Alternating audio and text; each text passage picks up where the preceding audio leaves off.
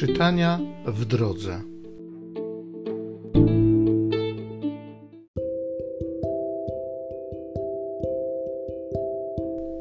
Z księgi proroka Jeremiasza. Słowo, które Pan skierował do Jeremiasza. Tak mówi Pan Bóg Izraela. Napisz w księdze wszystkie słowa, jakie powiedziałem do ciebie. Tak bowiem mówi Pan: Dotkliwa jest Twoja klęska, nieuleczalna Twoja rana. Nikt się nie troszczy o Twoją sprawę, nie ma lekarstwa, by Cię uzdrowić. Wszyscy, co Cię kochali, zapomnieli o Tobie, nie szukają już Ciebie, gdyż Cię dotknąłem, tak jak się rani wroga surową karą. Przez wielką Twą nieprawość pomnożyły się Twoje grzechy. Dlaczego krzyczysz z powodu Twej rany, że ból Twój nie da się uśmierzyć? Z powodu Twej wielkiej nieprawości i licznych Twoich grzechów to Ci uczyniłem. Tak mówi Pan. Oto przywrócę do poprzedniego stanu namioty Jakuba i okażę miłosierdzie nad jego siedzibami. Miasto zostanie wzniesione na swych ruinach, a pałace staną na swoim miejscu. Rozlegną się stamtąd hymny pochwalne i głosy pełne radości. Pomnożę ich i nie zmaleje ich liczba. Przysporzę im chwały, by nimi nikt nie pogardzał. Jego synowie będą tak jak dawniej i jego zgromadzenie ostanie się przede mną. Ukażę natomiast wszystkich jego ciemiężców a jego władca będzie spośród niego, panujący jego będzie od niego pochodził. Zapewnię mu dostęp do siebie, tak że się przybliży do mnie. Bo kto inaczej miałby odwagę przybliżyć się do mnie, mówi Pan. Wy będziecie moim narodem, a ja będę waszym Bogiem.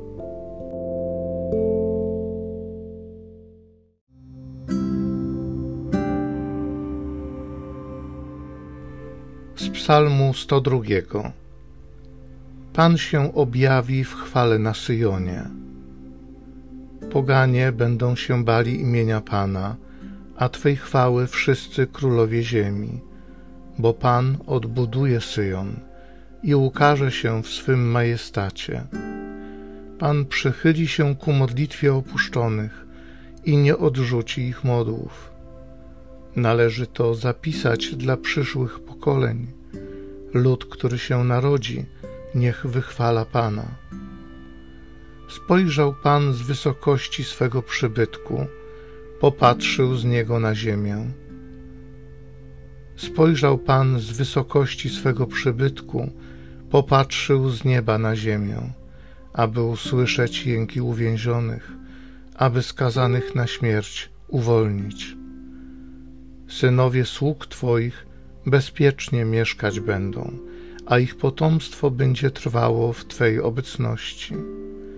Aby imię Pana głoszono na Syjonie i w Jeruzalem Jego chwałę, kiedy zgromadzą się razem narody i królestwa, aby służyć Panu.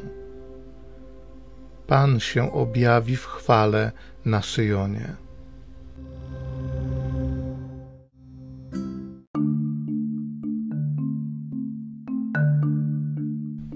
Nauczycielu, Ty jesteś Synem Bożym, Ty jesteś Królem Izraela.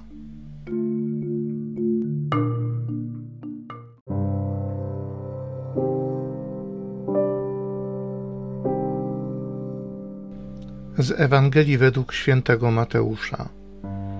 Gdy tłum został nasycony, zaraz Jezus przynaglił uczniów, żeby wsiedli do łodzi i wyprzedzili go na drugi brzeg – zanim odprawi tłumy. Gdy to uczynił, wyszedł sam jeden na górę, aby się modlić. Wieczór zapadł, a on sam tam przebywał.